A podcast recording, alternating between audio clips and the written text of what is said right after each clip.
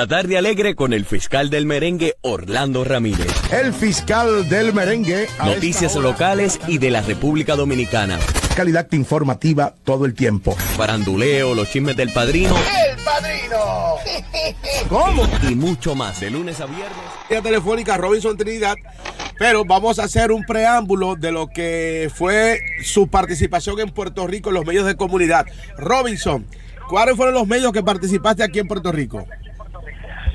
Bien, Orlando, gracias. Buenas tardes. Mira, eh, tú sabes que eh, agradezco inmensamente a doña Rochi Torrens, que fue la primera persona que me dio la oportunidad en su programa, eh, cuando estaba en la 1520.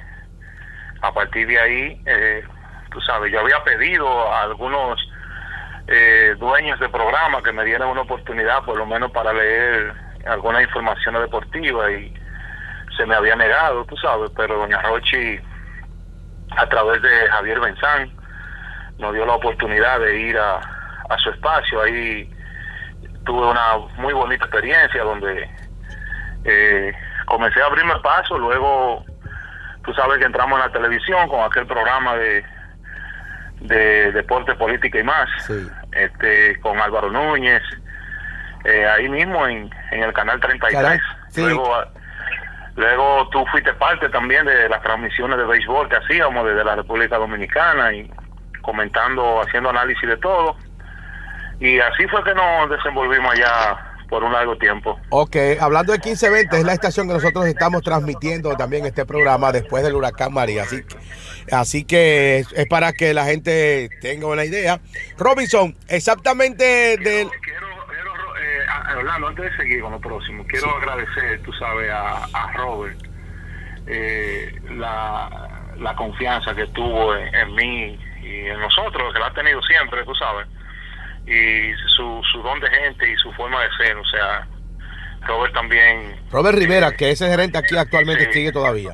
Exactamente, Robert es un hermano para mí, yo lo quiero muchísimo, porque siempre, siempre confió en, en, lo que yo podía hacer, en lo que yo podía dar, tú sabes, y nunca nunca dudó de, de mí y siempre estaba dispuesto y ha estado dispuesto para que la comunidad dominicana tenga sus espacios. Robert, otro dominicano, yo lo veo a él como si fuera de lo, de lo nuestro. Que debo decir que Robert, un gran abrazo. sentaron un precedente ustedes con esas transmisiones eh, y la- los invitados, tú con Álvaro Núñez y la dinámica, pero exactamente moviendo un poco el radio el, en cuanto a la conversación, la política. Actualmente hay muchas quejas de cómo el gobierno está designando representantes en el exterior, principalmente personas que no tienen que ver con la comunidad.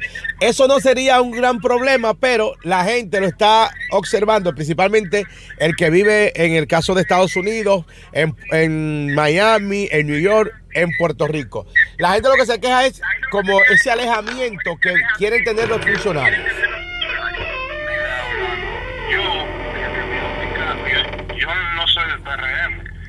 Nunca me he inscrito, yo sí apoyé la candidatura presidencial de Luis Abinader porque entendía que había que salir del PLD.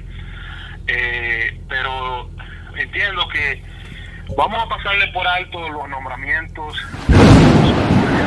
Sabe que hay leyes federales que cumplir. Sí. O sea, a veces los dirigentes quieren ser ciudadano americano, pero también quieren ser cónsul y eso no se puede. Entonces no quieren renunciar, renunciar a la ciudadanía o lo que sea.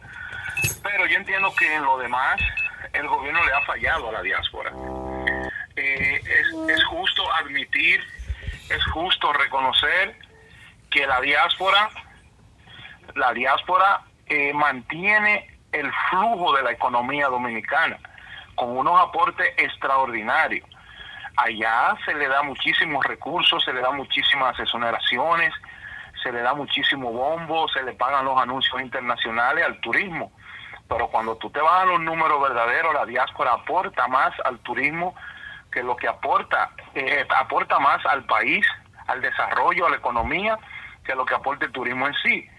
Eh, los dueños de, los principales hoteles de allá o son los supermillonarios los que reciben todos esos, eh, todas esas exenciones fiscales, todas esas exoneraciones y también eh, compañías internacionales que se llevan el dinero de allí. Mientras el dinero de la diáspora llega allá.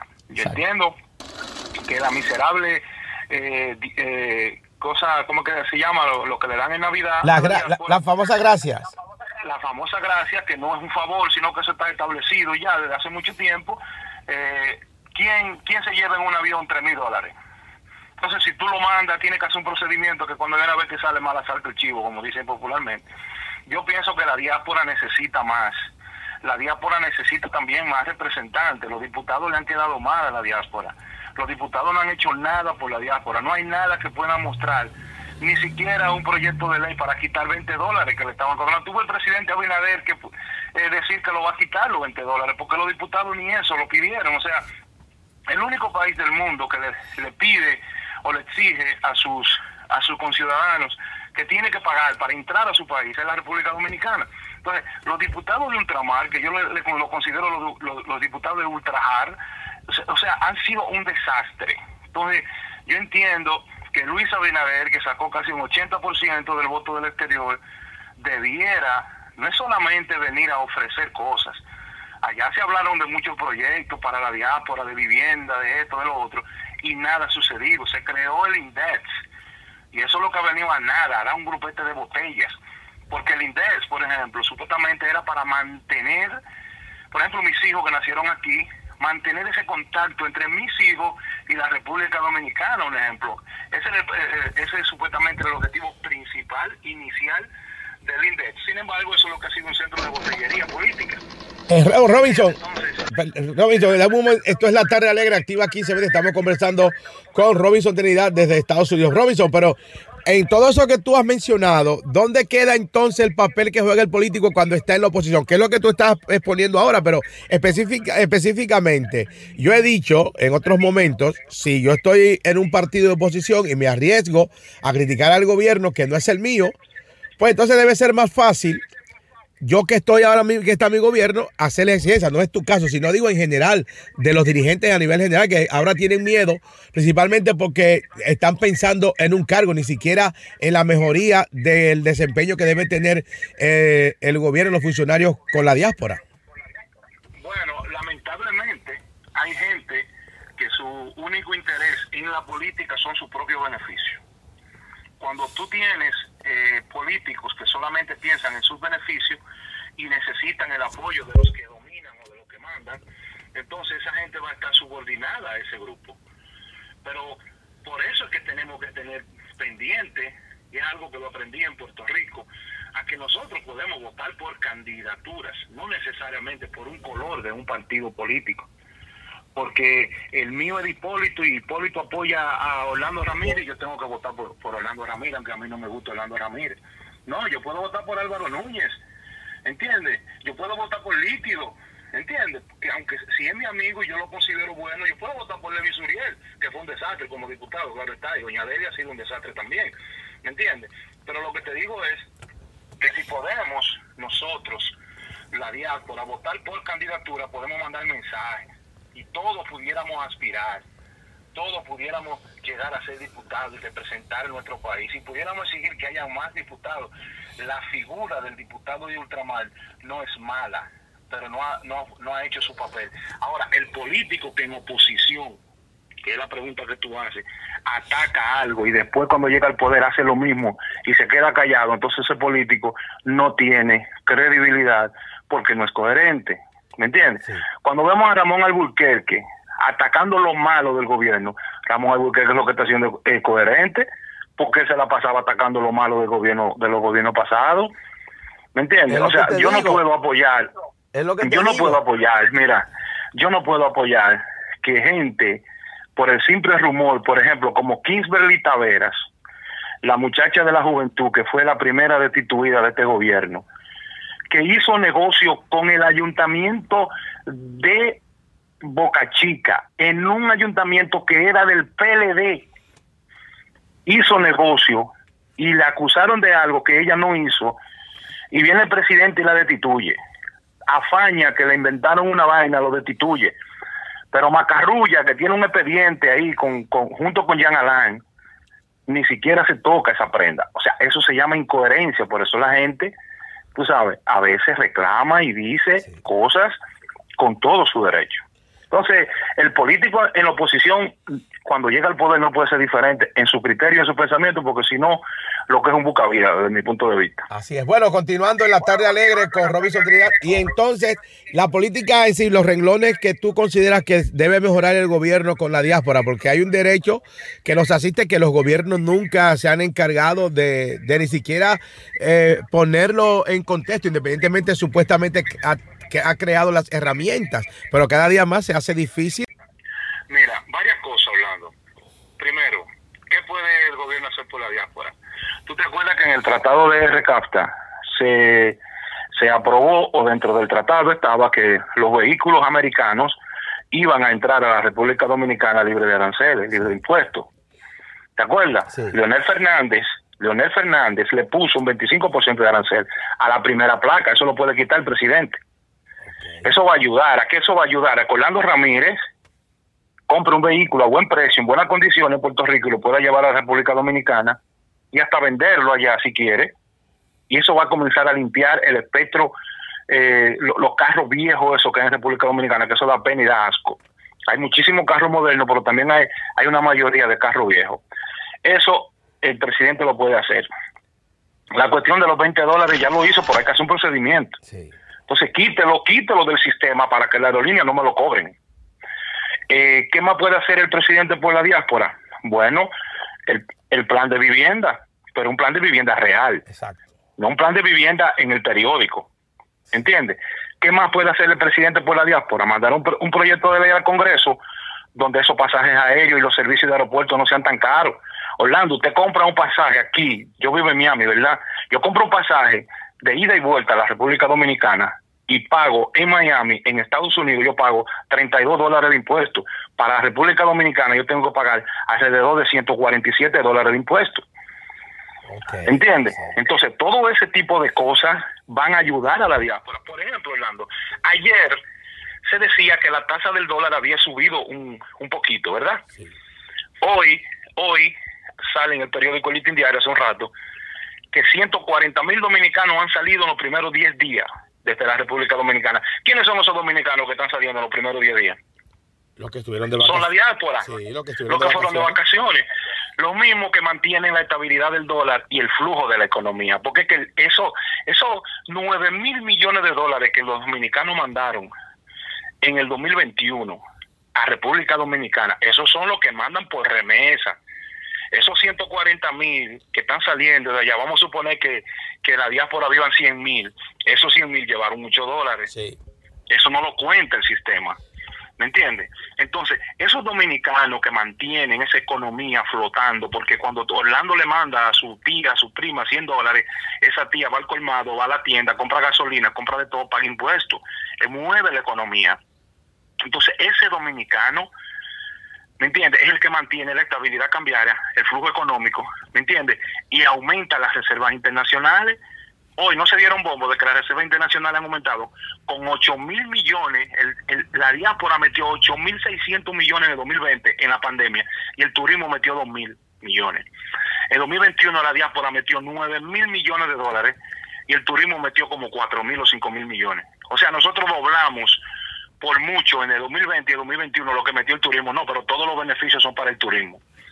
Y a la diáspora le siguen clavando, como te digo, los pasajes caros, los servicios consulares carísimos, que eso no hay control con eso, que esos son los cónsules que hacen lo que les dé su gana.